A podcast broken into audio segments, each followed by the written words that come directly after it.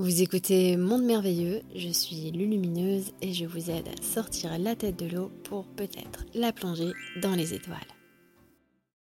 Dans ce monde de dualité, pouvons-nous atteindre l'état d'amour pur en tant qu'humains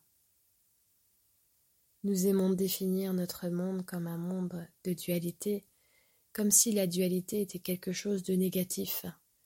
Mais la dualité n'est pas forcément quelque chose de négatif c'est aussi quelque chose de positif.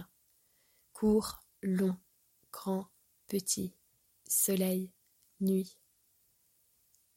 La dualité nous permet d'expérimenter, nous en avons besoin.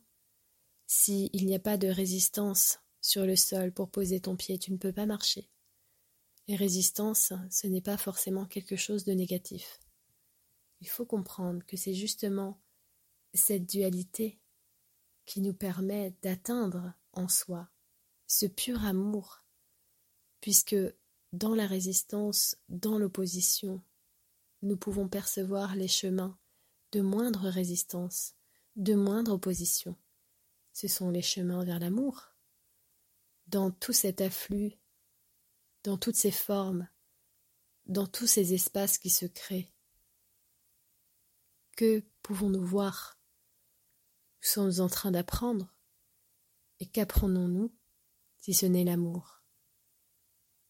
L'amour pur. C'est un espace de neutralité infinie, de non-espace et de non-temps. Nous avons cet espace, nous sommes porteurs de cet espace, mais nous sommes dans l'expression de l'amour. Nous ne sommes pas dans l'amour pur. Nous sommes dans l'expression de cet amour pur, et cet amour pur est à l'origine de toute cette expression.